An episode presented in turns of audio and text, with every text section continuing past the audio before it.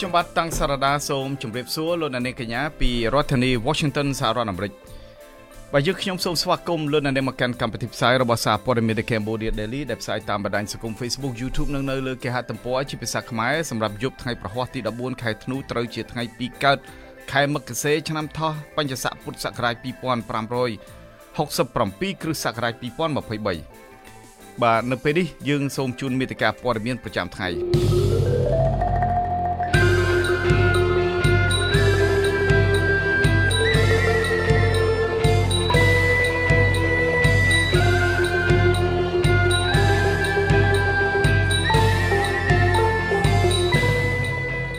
រដ្ឋាភិបាលមិនអនុញ្ញាតឲ្យក្រុមហ៊ុន Wing Group របស់វៀតណាមមកវិនិយោគទុនបើកតាក់ស៊ីអគិសនីនៅកម្ពុជានោះទេតំណាងពលករខ្មែរក្នុងប្រទេសកូរ៉េខាងត្បូងស្នើឲ្យលោកហ៊ុនម៉ាណែតលុបឈ្មោះនិងរូបប្រាសាទអង្គរវត្តចេញពីក្រុមហ៊ុនស្រាបៀរនៅកម្ពុជាទាំងអស់សាលាកំពូលរាជធានីភ្នំពេញក្រុងប្រកាសសាលក្រមសំណុំរឿងម្សៅទឹកដោះគោ Nutrilett នៅសប្តាហ៍ក្រោយ។ អាមេរិកអង់គ្លេសនិងកាណាដាកំណត់គោលដៅដាក់ទណ្ឌកម្មទៅលើឧក្រិដ្ឋកម្មធំៗដែលកំពុងប្រតិបត្តិការឆបោកនៅកម្ពុជាឡាវនិងភូមាអ្នកងារចារកម្មរបស់អាមេរិកអះអាងថាទ័ពរុស្ស៊ីបានបាត់បង់ក្នុងសង្គ្រាមនៅអ៊ុយក្រែនជិត90%បាទជាបន្តទៅទៀតនេះខ្ញុំបាទតាំងសារ៉ាដាសូមជូនព័ត៌មានពិស្ដាមន្ត្រីជាន់ខ្ពស់របស់រដ្ឋាភិបាលកម្ពុជានៅថ្ងៃទី14ខែធ្នូអះអាងថានាយករដ្ឋមន្ត្រីកម្ពុជាមិនបានអនុញ្ញាតឲ្យក្រុមហ៊ុន Wing Group របស់វៀតណាមមកវិនិយោគ តាក់ស៊ីអគិសនីចំនួន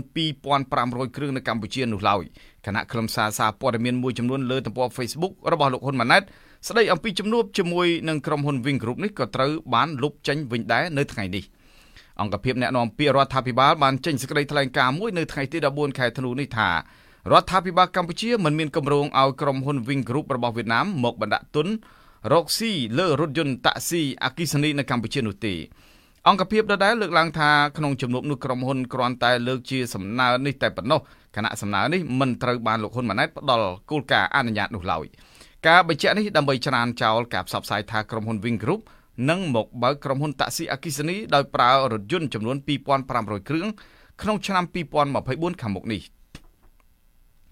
ទន្ទឹមទៅនឹងការច្រានចោលព័ត៌មានរបស់អ្នកនាំពាក្យរដ្ឋាភិបាលខ្លឹមសារព័ត៌មានមួយចំនួនលើទំព័រ Facebook របស់លោកហ៊ុនម៉ាណែត ស្ដីអំពីជំនួបជាមួយនឹងក្រុមហ៊ុន Wing Group នេះក៏ត្រូវបានលុបចេញវិញផងដែរ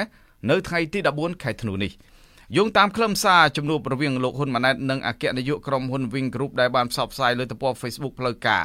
របស់លោកហ៊ុនម៉ាណែតផ្ទាល់កាលពីថ្ងៃទី13ខែធ្នូលោកហ៊ុនម៉ាណែតបានសម្ដែងការស្វាគមន៍ក្រោយតំណាងក្រុមហ៊ុនលើកពីគម្រោងវិនិយោគលើវិស័យតាក់ស៊ីក្នុងប្រទេសកម្ពុជា។ បន្ទាប់ពីបង្ហោះខ្លឹមសារនេះក៏មានការចែករំលែកតៗគ្នាលើបណ្ដាញសង្គមនិងបង្កឲ្យមានប្រតិកម្មចម្រូងចម្រាសរហូតដល់មានការទាមទារឲ្យក្រសួងមានសមត្ថកិច្ចធ្វើការដកអាជ្ញាប័ណ្ណសារព័ត៌មានចំនួន2ដែលបានធ្វើការអះអាងថាខ្លួនបានធ្វើការផ្សព្វផ្សាយច្រឡំរួមមានគេហទំព័រសារព័ត៌មានអនឡាញថ្មីៗនិងសារព័ត៌មានរណបរដ្ឋាភិបាល Fresh News ផងដែរកណនី Facebook ឈ្មោះឧត្តមតាត បានសរសេរថាលោកសូមសនំពោដល់រាជរដ្ឋាភិបាលរបស់លោកហ៊ុនម៉ាណែតបិទ អង្គភាពទាំងពីរនេះចោលព្រោះបានចុះផ្សាយព័ត៌មានបផ្លូវការពិតនិងមានចរិតបែបញុះញង់ដែលបណ្ដាលឲ្យធ្វើឲ្យមហាជនជាច្រើនមានប្រតិកម្មនិងយល់ច្រឡំទៅលើរាជរដ្ឋាភិបាលកម្ពុជាថាបានអនុញ្ញាតឲ្យក្រុមហ៊ុនវៀតណាមដាក់រថយន្តតាក់ស៊ីអគិសនីនៅកម្ពុជាប្រពន្ធដដែលបានលើកឡើងថាសូមថ្លែងអំណរគុណដល់រដ្ឋាភិបាលក្រោមការដឹកនាំរបស់សម្ដេចបវរធិបតីហ៊ុនម៉ាណែត ក្នុងភាពឆ្លាតវៃដែលមិនអនុញ្ញាតឲ្យក្រុមហ៊ុនវៀតណាមមួយនេះមករកស៊ីនៅកម្ពុជា ដែលអាចនឹងប្រឈមនឹងផលប៉ះពាល់ដល់អាជីវកម្មបងប្អូនអ្នករត់ Pass Up ឬរមាក់កង់3របស់ខ្មែរយើង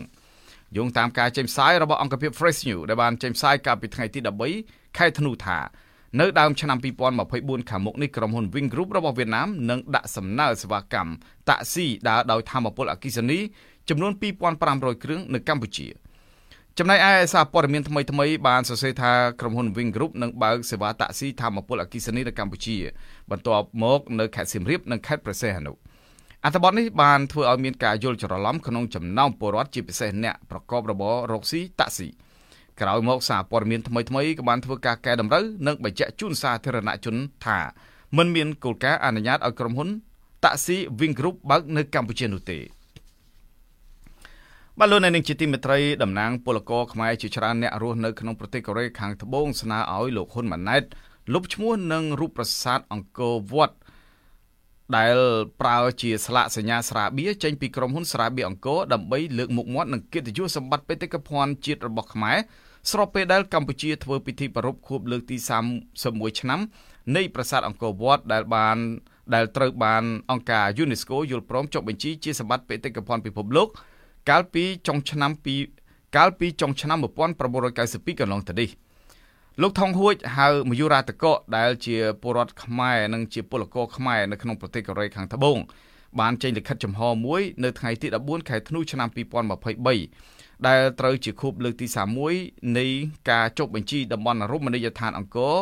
ជាសម្បត្តិបេតិកភណ្ឌពិភពលោកថាក្នុងនាមជាពលរដ្ឋខ្មែរម្នាក់ ដែលតែងតែឈឺឆ្អាលក្នុងរឿងសង្គមជាតិនិងពលរដ្ឋខ្មែរជាច្រើនអ្នកផ្សេងទៀត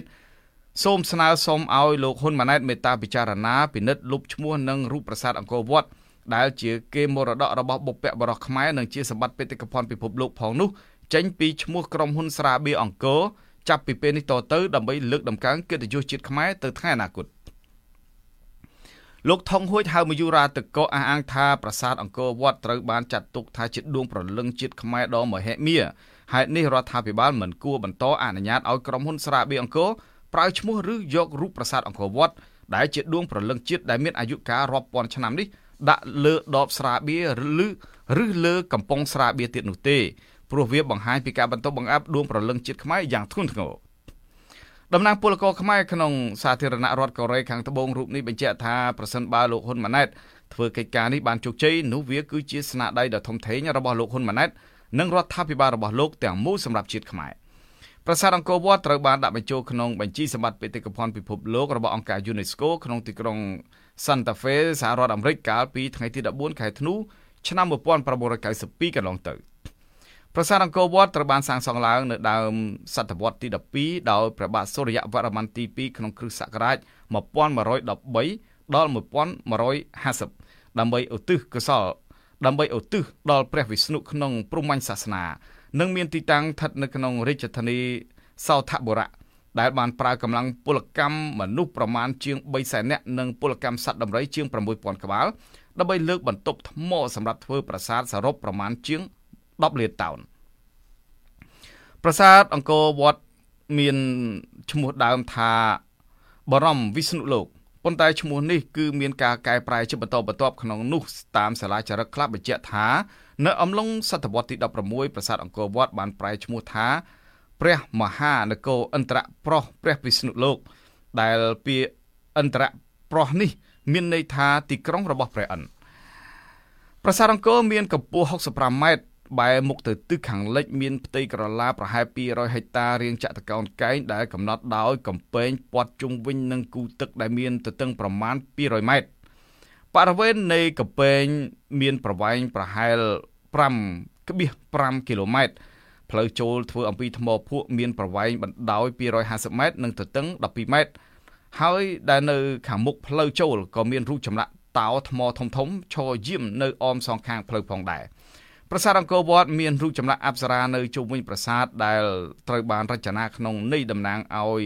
ភ្នំព្រះសុមេរុដែលជាទីលំនៅឋានរបស់អតិទេពនិងទេវតាក្នុងទេវកថាហិណ្ឌូដែលមានកសិនឬគូទឹកព័ទ្ធជុំវិញប្រហែល10ប្រហែល16គីឡូម៉ែត្រផ្អែកតាមផុសតាងរបស់លោក Zoxedes បានបញ្ជាក់ថាប្រាសាទអង្គរវត្តត្រូវបានសាងសង់ឡើងក្នុងន័យតំណាងឲ្យពិភពលោកទាំងមូលព្រោះថាប្រាង្គកណ្ដាលរបស់ប្រាសាទ កសាងឡើងដើម្បីតំណាងឲ្យភ្នំព្រះសុមេរុដែលស្ថិតនៅកណ្ដាលពិភពលោកគណៈប្រាង្គប្រាសាទទាំង5តំណាងឲ្យកំពូលព្រះសុមេរុដែលជាជាយផែនដីនិងគូទឹកព័ទ្ធជុំវិញប្រាសាទគឺតំណាងឲ្យសមុទ្រដែលព័ទ្ធជុំវិញផែនដីទាំងមូលដូច្នោះដែរក្រុមអ្នកសង្កេតការណ៍រីគុណថាទោះជាប្រាសាទអង្គរវត្តមានលក្ខណៈល្អឯកបែបនេះក្តីគឺមានតម្លៃត្រឹមតែប្រើជាស្លាកសញ្ញាស្រាបៀរក្នុងសម័យកាលនេះតែប៉ុណ្ណោះព្រោះថាសម្បត្តិ បេតិកភណ្ឌវប្បធម៌ទាំងអរូបីនិងរូបីរបស់កម្ពុជាត្រូវបានរដ្ឋាភិបាលអនុញ្ញាតឲ្យប្រើប្រាស់ជារូបតំណាងរបស់ក្រុមហ៊ុនស្រាបៀរជាហោហែសពថ្ងៃនេះដូចជាស្រាបៀរអង្គរជាដើមបានដាក់សញ្ញារូបសម្គាល់រូបប្រាសាទអង្គរវត្តនិងស្រាបៀរហនុមានដាក់សញ្ញាសម្គាល់រូបហនុមានដែលជាតួអង្គនៃល្ខោនខោលជាដើមផងដែរនោះ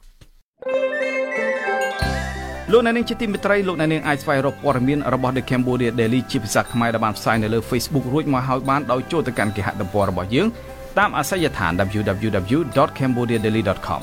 នៅក្នុងគេហទំព័រនេះលោកអ្នកនាងអាចស្វែងរកព័ត៌មានរបស់ The Cambodia Daily ទាំងភាសាខ្មែរនិងភាសាអង់គ្លេសលោកអ្នកនាងក៏អាចស្វែងរក YouTube របស់យើងតាមអាសយដ្ឋាន www.youtube.com/thecambodiadailytm ប្រសិនបើលោកអ្នកនាងយល់ថាសារព័ត៌មានមួយនេះ មានប្រយោជន៍ដល់សង្គមសូមលោកអ្នកនាងជួយទ្រទ្រង់ដល់កម្មវិធីផ្សាយរបស់យើងដោយចូលទៅកាន់អាសយដ្ឋាន www.cambodiadaily.com/donate បាទសូមអរគុណបាទលោកអ្នកនាងជាទីមេត្រីព័ត៌មានដាច់ដោយឡែកមួយទៀតវិញសាលាកំពូលរាជធានីភ្នំពេញក្រុងប្រកាសសារក្រមលើសំណុំរឿងម្សៅទឹកដោះគោ Nutrilett របស់ក្រុមហ៊ុន Nutrilett Master LM នៅថ្ងៃទី21ខែធ្នូឆ្នាំ2023ខាងមុខនេះបន្ទាប់ពីសាលក្រមនេះត្រូវខកខានប្រកាសកាលពីថ្ងៃទី13ខែធ្នូឆ្នាំ2023កន្លងទៅនេះ ដើមបណ្ដឹងដែលជាពលរដ្ឋរងគ្រោះជាង20គ្រួសារបានប្រាប់សារព័ត៌មាន The Cambodia Daily នៅថ្ងៃនេះថាតុលាការកំពូលក្នុងទីក្រុងភ្នំពេញបានបើកសវនកម្មលើសំណុំរឿងម្សៅទឹកដោះគោ Nutrilett កាលពីថ្ងៃទី13ខែធ្នូឆ្នាំ2023ក្នុងនោះចៅក្រមក៏គ្រោងនឹងប្រកាសសាលក្រមនៅថ្ងៃនេះដែរប៉ុន្តែនៅក្នុងអង្គសវនកម្មមេធាវីតំណាងឲ្យម្ចាស់ក្រុមហ៊ុនម្សៅទឹកដោះគោនេះបានស្នើសុំឲ្យតុលាការទម្លាក់បទចោទលើកូនក្តីរបស់ខ្លួនទៅវិញ ប្រពន្ធដដែលអះអាងថាក្រៅពីស្នើសុំឲ្យទម្លាក់បទចោទប្រកាន់ទៅលើកូនក្តីរបស់ខ្លួនមេធាវីចុងចោទក៏បានចោទប្រកាន់ករណីនេះទៅកាន់ក្រសួងសុខាភិបាលដែរដែលថាក្រសួងគឺជាដើមហេតុដែលបានអនុញ្ញាតឲ្យក្រុមហ៊ុនកូនក្តីរបស់ខ្លួនចែកចាយម្សៅទឹកដោះគោ Nutrilett ក្នុងនោះក្រសួងក៏បានទទួលស្គាល់និងបានចេញវិញ្ញាបនបត្រអំពីគុណភាពជាក់អំពីគុណភាពស្តង់ដារនៃផលិតផលម្សៅទឹកដោះគោនេះថែមទៀត។ ប្រពន្ធដដែលបញ្ជាក់ថាដោយសារតែការលើកឡើងរបស់មេធាវីចុងចោតបែបនេះនិងករណីខ្លះទៀតបានធ្វើឲ្យតុលាការបញ្ជាការប្រកាសសាលក្រមលើសំណុំរឿងនេះតែម្ដងអាណាព្យាបាលទារករងគ្រោះដោយសារតែម្សៅទឹកដោះគោ Nutrilett របស់ក្រុមហ៊ុន Nutrilett Master LM បានអះអាងថាក្រុមហ៊ុននេះបានផ្សព្វផ្សាយពាណិជ្ជកម្មភូតកុហកក្លែងបន្លំដោយលក់ម្សៅទឹកដោះគោគ្មានគុណភាព បណ្ដាលឲ្យកូនកូនរបស់ពួកគេដែលទទួលបានដែលទទួលទាននៅម្សៅទឹកដោះគោនេះមានជំងឺខ្វះគ្រាប់ឈាមក្រហមខ្វះជាតិដែកនិងខ្វះជាតិសង្កសីជាដើមរហូតធ្លាក់ខ្លួនឈឺធ្ងន់ធ្ងរតាំងពីឆ្នាំ2019មកម្លេះប្រពន្ធដដែលរៀបរាប់ថាក្រោយមកនៅអំឡុងឆ្នាំ2020អគ្គនាយកដ្ឋានការពារអ្នកប្រើប្រាស់កិច្ចការប្រកួតប្រជែងនិងបង្ក្រាបការក្លែងបន្លំកបបបានចុះបង្ក្រាបទីតាំងចែកចាយម្សៅទឹកដោះគោ Nutrilett បន្ទាប់ពីបានរកឃើញម្សៅទឹកដោះគោនេះ ពិតជាផលិតផលคล้ายคล้ายប្រកាសមែនក្នុងនោះអាណាព្យាបាលទារករងគ្រោះទាំងជាង20គ្រួសារក៏បានដាក់ពាក្យបណ្ដឹងទៅសាលាដំបងរាជធានីភ្នំពេញកាលពីដើមខែធ្នូឆ្នាំ2020ដើម្បីរកយុត្តិធម៌ផងដែរអាណាព្យាបាលរបស់ទារករងគ្រោះអះអាងថាក្រោយពេលទទួលបានពាក្យបណ្ដឹងតុលាការក៏បន្តនីតិវិធីជាបន្តបន្ទាប់រហូតដល់ថ្ងៃទី1ខែមេសាឆ្នាំ2022 ពេលនោះតុលាការក៏បានប្រកាសសាលក្រមផ្ដន់ទាទោសម្ចាស់ក្រុមហ៊ុនម្សៅទឹកដោះគោ Nutrilett នេះតែម្ដងគឺអ្នកស្រីខុនកែវកេសីឲ្យជាប់ពន្ធនាគារ10ខែនិងពិន័យជាប្រាក់8លានរៀលនិងតម្រូវឲ្យសងជំងឺចិត្តដល់គ្រួសាររងគ្រោះចាប់ពី10000ដុល្លារដល់20000ដុល្លារអាមេរិកតាមភាពជាក់ស្ដែងទាំង21គ្រួសារនេះផងដែរដែលគិតជាទឹកប្រាក់សរុបមានចំនួនជាង300,000ដុល្លារអាមេរិក។ អាណាព្យាបាលទារករងគ្រោះទាំង21គ្រួសារអំពាវនាវសូមឲ្យស្ថាប័នតុលាការពន្លឿនសំណុំរឿងនេះដើម្បីជួយរកយុត្តិធម៌ឲ្យពួកគេដែលបានរងគ្រោះដោយការខូចខាតទាំងទ្រព្យសម្បត្តិលុយកាក់ពេលវេលានិងសុខភាពកូនកូនដែលពួកគេបានបរិភោគម្សៅទឹកដោះគោនេះជាងនេះទៅទៀតក៏ដើម្បីបង្ហាញអំពីការរួមចំណែកក្នុងការជួយពង្រឹងការអនុវត្តច្បាប់ទៅលើសុវត្ថិភាពផលិតផលទារកនិងកុមារដែលបាននាំចូលចែកចាយនៅក្នុងប្រទេសកម្ពុជាផងដែរ កាលពីអំឡុងខែកញ្ញាឆ្នាំ2020ម្ចាស់ក្រុមហ៊ុនម្សៅទឹកដោះគោ Nutrilett Master LM អ្នកស្រីខុនកែវកេសីបានចេញលិខិតសុំទោសមួយច្បាប់ទៅកាន់អគ្គនាយកដ្ឋានការពារអ្នកប្រើប្រាស់កិច្ចការប្រកួតប្រជែងនិងបង្ក្រាបការក្លែងបន្លំកបបថាខ្លួនពិតជាសោកស្ដាយជាពន់ពេកចំពោះកំហុសអចេតនារបស់ក្រុមហ៊ុនពាក់ព័ន្ធទៅនឹងគុណភាពនៃសមាសធាតុផ្សំ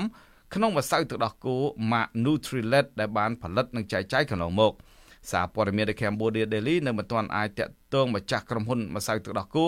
Nutrilett ណាម្នាក់ដើម្បីសុំការបំភ្លឺជុំវិញករណីនេះបាននៅឡើយទេរហូតដល់ម៉ោងផ្សាយនេះបាទលោកអ្នកនាងជាទីមេត្រីសហរដ្ឋអាមេរិកចក្រភពអង់គ្លេសនិងកាណាដាកំណត់គោលដៅដាក់ទណ្ឌកម្មទៅលើអ ுக ្រិតកម្មធំធំដែលកំពុងប្រតិបត្តិការឆោបោកនៅតំបន់អាស៊ីអាគ្នេយ៍ក្នុងប្រទេសឡាវកម្ពុជានិងមីយ៉ាន់ម៉ា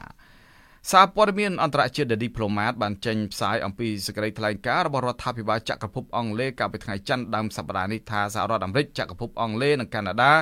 សម្រាប់ដាក់ទណ្ឌកម្មប្រឆាំងទៅនឹងបុគ្គលនិងអង្គភាពមួយចំនួនដែលរកឃើញថាពួកគេមានជាប់ពាក់ព័ន្ធទៅនឹងអំពើឆបោកក្នុងប្រទេសកម្ពុជា ដែលភ ieck ច្រើននៅក្នុងទីក្រុងឆ្នេរសមុទ្រនៃខេត្តព្រះសីហនុនិងក្រុងបាវិតជាប់ព្រំដែនប្រទេសវៀតណាមជាដើម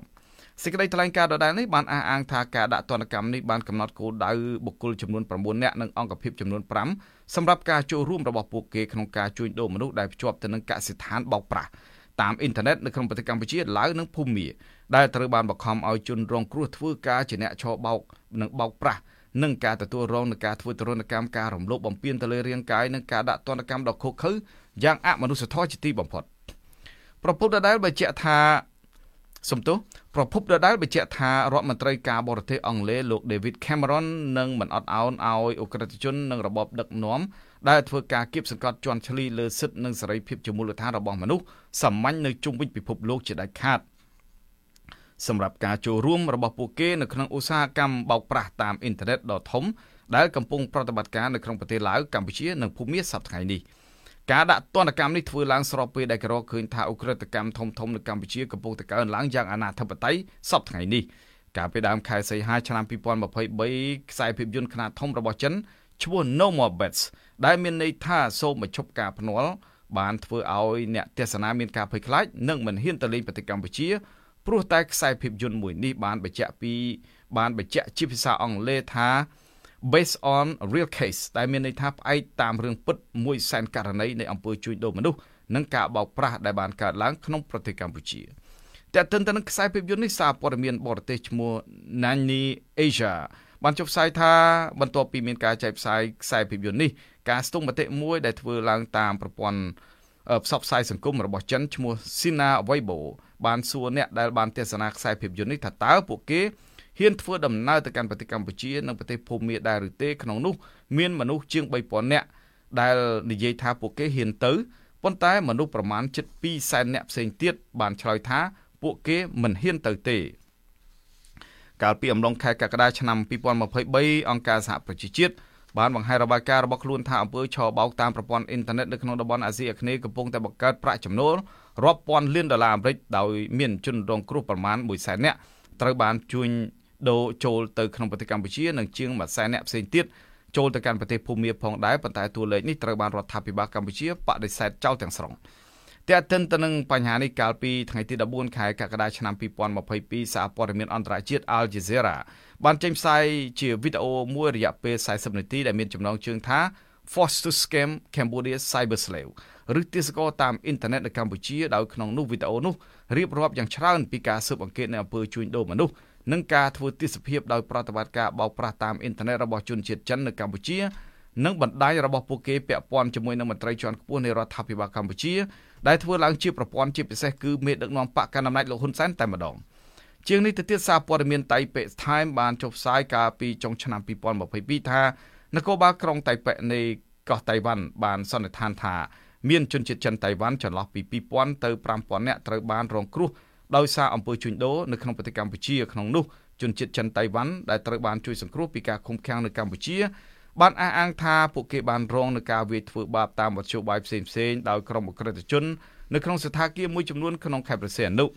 តែទន្ទឹមទៅនឹងបញ្ហានេះក្រសួងការបរទេសអាមេរិកកាលពីចុងឆ្នាំ2022បានបញ្ជាក់របាយការណ៍របស់ខ្លួនស្តីពីការជួញដូរមនុស្សដោយបានដាក់ប្រទេសកម្ពុជាក្នុងបញ្ជីខ្មៅស្ថិតក្រោមការឃ្លាំមើលកម្រិត3 ដែលបញ្ជាក់ថាកម្ពុជាស្ថិតក្នុងបញ្ជីខ្មៅនៃការជួញដូរមនុស្សធ្ងន់ធ្ងរសពថ្ងៃនេះលោកអ្នកនាងជាទីមេត្រីនៅពេលនេះយើងចូលដល់នីតិព័ត៌មានអន្តរជាតិ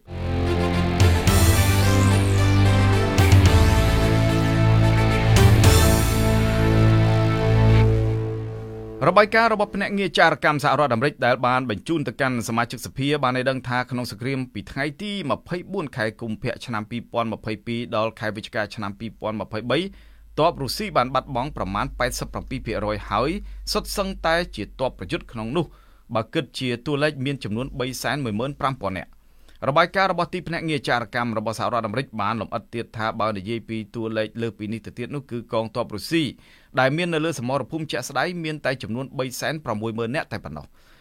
ប៉ុន្តែការបាត់បង់ទ័ពរហូតដល់315,000នាក់នេះគឺជាតួលេខដែលបង្ហាញអំពីទ័ពប្រយុទ្ធរបស់រុស្ស៊ីដែលត្រូវដឹកយកទៅសមរភូមិ លើទឹកដីអ៊ុយក្រែនហើយពួកគេភ័យច្រើនបានស្លាប់បាត់បង់ជីវិតនៅលើសមរភូមិផ្ទាល់តែម្ដងក្នុងចំនួននេះមួយភាគធំទៀតនោះពួកគេខ្លាចជាជនពិការខណៈខ្លះទៀតបានបាត់ខ្លួនបណ្ដាញទូរទស្សន៍ CNN បានចុះផ្សាយកាលពីថ្ងៃទី13ខែធ្នូឲ្យដឹងថាបើនិយាយពីរថក្រោះធុនធ្ងន់គឺរុស្ស៊ីបានបាត់បង់ប្រហែលជា2200គ្រឿងក្នុងចំណោមសភាវុធធុនធ្ងន់ដែលរុស្ស៊ីអូសយកទៅធ្វើសង្គ្រាមលើទឹកដីអ៊ុយក្រែនមានចំនួន3500គ្រឿង ចំណែករថពាដៃវិញរុស្ស៊ីបានបាត់បង់ចំនួន4400គ្រឿងស្របពេលដែលរុស្ស៊ីនៅសល់អាវុធប្រភេទនេះចំនួន1300គ្រឿងតែប៉ុណ្ណោះតួលេខនេះបើគិតជាភាគរយគឺរុស្ស៊ីបាត់បង់អាវុធជាទ្រង់ទ្រាយទ័ពថ្មើរជើងមានចំនួន32%បណ្ដាញផ្សាយព័ត៌មាន CNN បានចុះផ្សាយទៀតថារុស្ស៊ីមានទ័ពបំរុងនិងទ័ពប្រយុទ្ធនៅមុនសង្គ្រាមផ្ទុះឡើង មានចំនួន9សែននាក់ ប៉ុន្តែក្នុងចំនួននេះទ័ពប្រយុទ្ធរបស់រុស្ស៊ីមានប្រមាណ4សែននាក់ប៉ុណ្ណោះលោក Vladimir Putin ប្រធានាធិបតីរុស្ស៊ីបាននិយាយកាលពីពេលថ្មីៗនេះថារុស្ស៊ីមានទ័ពកំពុងប្រយុទ្ធលើទឹកដីអ៊ុយក្រែនជាង7សែន50,000នាក់រុស្ស៊ីមានផែនការពង្រីកទ័ពបំរុងរបស់ខ្លួនរហូតដល់1លាន5 1លាន5សែននាក់ទៀត យ៉ាងណាបើនិយាយពីតួលេខដែលចេញផ្សាយដោយក្រសួងការពារជាតិអ៊ុយក្រែនឯនោះវិញរុស្ស៊ីបាត់បង់ទ័ពគិតមកដល់ថ្ងៃទី13ខែធ្នូនេះគឺមានចំនួនជាង340,000នាក់រថក្រោះធុនធ្ងន់ជិត5660គ្រឿងរថពាសដៃជាង11500គ្រឿងរថយន្តដឹកភស្តុភារជាង11600គ្រឿងកាំភ្លើងធំជាង8000គ្រឿងកាំភ្លើងរ៉ុកែតជិត1000គ្រឿងប្រព័ន្ធការពារ ដែនអាកាសមានជាង600គ្រឿងយន្តហោះចម្បាំងមានជាង300គ្រឿងឧទ្ធម្ភាគចក្រ300គ្រឿងបាញ់ទម្លាក់ដ្រូនបានជាង6000គ្រឿងបាញ់កំទេចនាវាចម្បាំងតូចធំមានចំនួន22គ្រឿងនិងនាវាមួយទឹកមួយគ្រឿងតែយ៉ាងណាក៏ដោយសារព័ត៌មាន The The Q Independent របស់អ៊ុយក្រែនមិនបានធ្វើការផ្ទៀងផ្ទាត់ទៅក្រសួងការពារជាតិរុស្ស៊ីទេជាមួយគ្នានេះប្រធានាធិបតីអ៊ុយក្រែនលោក Volodymyr Zelensky បញ្ជាក់នៅតាមបណ្ដាញសង្គម Telegram ថា អ៊ុយក្រែនមានទ័ពកំពុងតែប្រយុទ្ធលើសមរភូមិចំនួនជិត6សែននាក់លោក Zelensky និយាយថាយុទ្ធជនរបស់លោកទាំងឧត្តមសេនីយ៍ដឹកនាំការប្រយុទ្ធផងដែរពួកគេកំពុងតែប្រយុទ្ធយ៉ាងក្លាហានលើសមរភូមិនៅភូមិខាងកើតខាងត្បូងនិងភូមិអេសានប្រទេសលោក Zelensky សំទោសលោក Zelensky បញ្ជាក់ថាចំនួនកងទ័ពរបស់អ៊ុយក្រែនជិត អឺ6សែននាក់នេះសុទ្ធសឹងតែជាទ័ពប្រយុទ្ធហើយអ៊ុយក្រែនមានទ័ពបំរុងប្រមាណ7សែននាក់ផ្សេងទៀតយ៉ាងណាក៏ដោយតួលេខនៃចំនួនទ័ពរបស់អ៊ុយក្រែននេះគឺដោយលោក Zelensky ទំនងចង់ប្រាប់ទៅពួកប្រចាំប្រទេសនិងសហរដ្ឋអាមេរិកថាអ៊ុយក្រែនពិតជាមានលទ្ធភាពក្នុងការធ្វើសង្គ្រាមជាមួយនឹងរុស្ស៊ីរាប់សិបខែទៅមុខទៀតឲ្យតែអ៊ុយក្រែននៅតែទទួលបានការផ្ដល់អាវុធនិងជំនួយផ្សេងៗពីពួកបច្ចឹមប្រទេសនិងសហរដ្ឋអាមេរិក លោក Zelensky ដែលធ្វើដំណើរទៅជួបលោក Joe Biden ប្រធានាធិបតីអាមេរិកជាថ្មីម្ដងទៀតនៅសេតវិមានបើទោះបីជាធ្វើឡើងតាមការអញ្ជើញរបស់លោក Joe Biden ក៏ដោយតាមមើលទៅវរៈជនសង្គ្រាមរបស់អ៊ុយក្រែនរូបនេះកំពុងទទូចឲ្យអាមេរិកជាពិសេសគឺសមាជិកសភាពីគណៈពីខាងគណៈបកសាធារណរដ្ឋបន្ថែមជំនួយមកឲ្យអ៊ុយក្រែនបន្តទៀត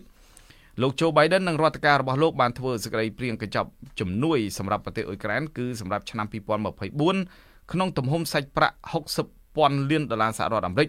ក្នុងទំហំសាច់ប្រាក់សរុបចំនួន110ពាន់លានដុល្លារអាមេរិកដែលក្នុងនោះមួយផ្នែកធំជាជំនួយសម្រាប់ប្រទេសអ៊ីស្រាអែលដែរប៉ុន្តែគម្រោងជំនួយរបស់រដ្ឋការលោក Biden ត្រូវបានព្រឹទ្ធសភាពីខាងគណៈបកសាធារណរដ្ឋផ្អឹបទុកព្រោះតែសមាជិកសភាគណៈបកសាធារណរដ្ឋទាមទារឲ្យរដ្ឋការរបស់លោក Biden កាត់បន្ថយជំនួយទៅឲ្យអ៊ុយក្រែនទាំងជំនួយសាច់ប្រាក់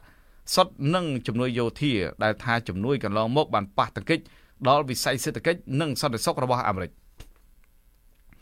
ប៉ុន្តែទស្សនកិច្ចរបស់លោក Zelensky ទៅកាន់សហរដ្ឋអាមេរិកលើកនេះគឺលោកបានជួបជាមួយនឹងលោក Joe Biden ហើយក៏បានជួបជាមួយនឹងមេដឹកនាំកម្ពុជាកម្ពុជានៃរដ្ឋសភានិងព្រឹទ្ធសភាផងដែរជាពិសេសមេដឹកនាំសភាមកពីគណៈបកសាធារណរដ្ឋលោក Zelensky ព្យាយាមបញ្យល់និងលើកហេតុផលអំពីសេចក្តីត្រូវការចាំបាច់របស់រដ្ឋាភិបាលអ៊ុយក្រែនក្នុងការប្រើប្រាស់ជំនួយនិងអាវុធទាំងអស់នោះដើម្បីធ្វើសង្គ្រាមប្រឆាំងនឹងការឈ្លានពានរបស់រុស្ស៊ី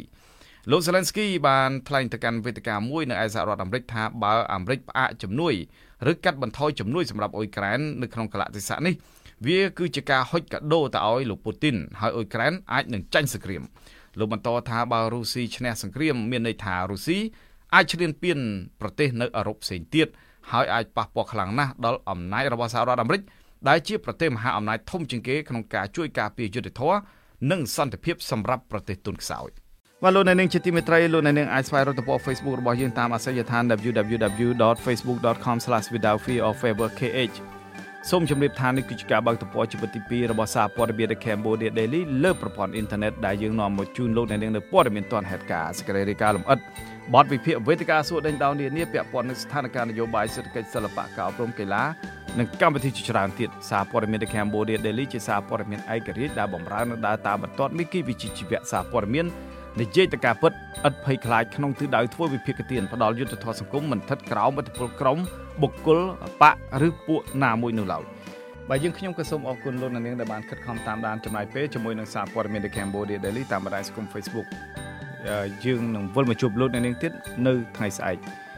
បាទយើងខ្ញុំទាំងអស់គ្នាសូមជូនពរលោកអ្នកនាងឲ្យជួបប្រកបតែនឹងសេចក្តីសុខចម្រើនរុងរឿងកុំបីឃ្លៀងឃ្លាតឡើយខ្ញុំបាទសូមអរគុណនិងសូមជម្រាបលារាត្រីសួស្តី